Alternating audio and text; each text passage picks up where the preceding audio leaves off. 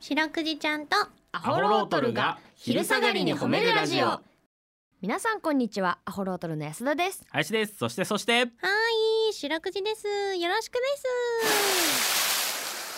えー白くじちゃんとアホロートルが昼下がりに褒めるラジオこの番組は毎週月曜日から木曜日まで名古屋市中区審査会に迷い込んだ白長スクジラ白くじちゃんが「褒める」をテーマに仕事や学校日々の生活で疲れた皆さんを褒めて束の間の癒しを与えるヒーリング番組おです願いしますお願いしますえー、本日7月26日はですね、はい幽霊の日らしいですよえー、そうなーのん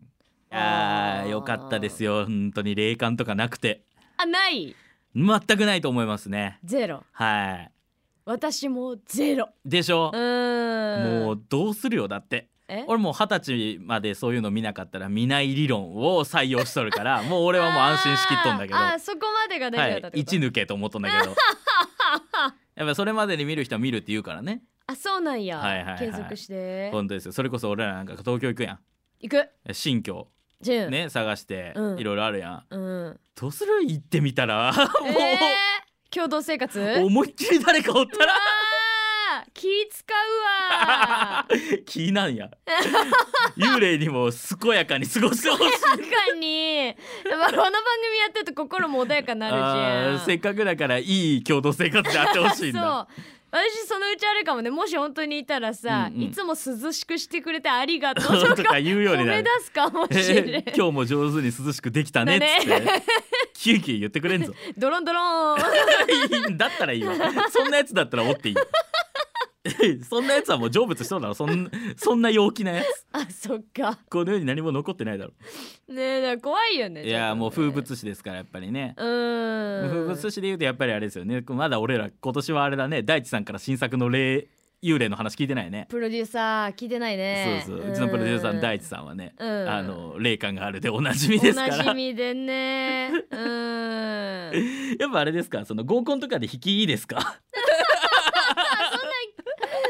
うぶっちゃけぶっちゃけそこ気になるけどあ喋んないですかあ喋んないああんまりそういうとこあんまろりで喋んないですか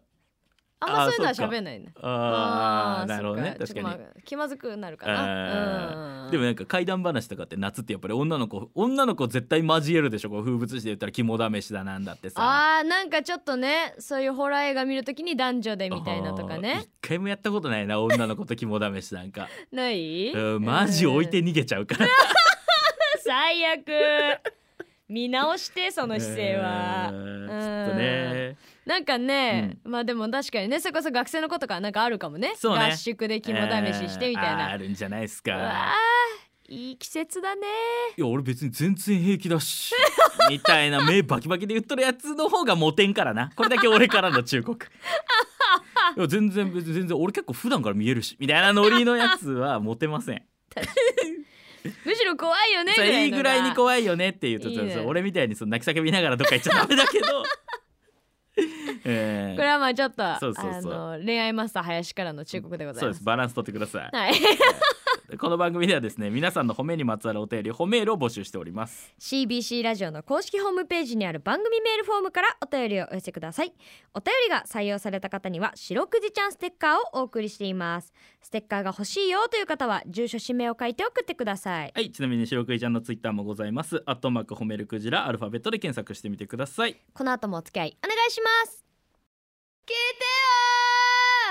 はい白クイちゃんとアホロトルに聞いてほしい褒めにまつわるあれこれを皆さんから募集しております早速紹介していきましょうはいえー、出雲のパッドバケンシさんからいただきあごめんなさい三重のパッドバケンシさんからいただき ました勝手に変えました勝け手どにちょっとごめんなさいどねこにも書いてないですけやど、ね、っぱりそ不うスピリチュアルな話した からかな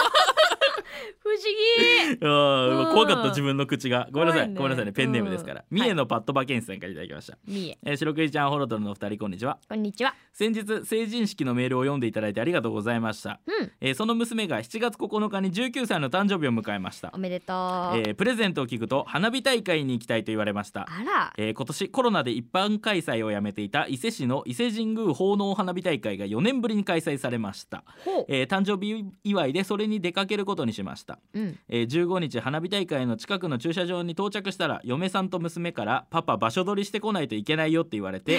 えー荷物を持って先発隊で1キロほど歩いて場所取りに出発しました、 わおえー有料の観覧席に到着して場所を決め、えー携帯で連絡しました、うん残りの家族は始まる直前まで車で進んでやっていきました あ進んでいてやってきましたほのぼでのすが花火が始まって打ち上げる花打ち上がる花火を見ながらこの席いいやん最高やなと娘さんとえー娘嫁さんと ごめんめち ゃくちゃ。いいですか花火が始まって打ち上げる花火を見ながらこの席いいやん最高やなと嫁さんと娘が話していましたが娘が振り返ってパパグッジョブと親指を立てて言われうわましたーいいね頑張った私を褒めてくださいすでに家族から褒められていますけどねっていうことでうーよんぐりちゃんこちらのメールどうでしょうか頼れるああそうね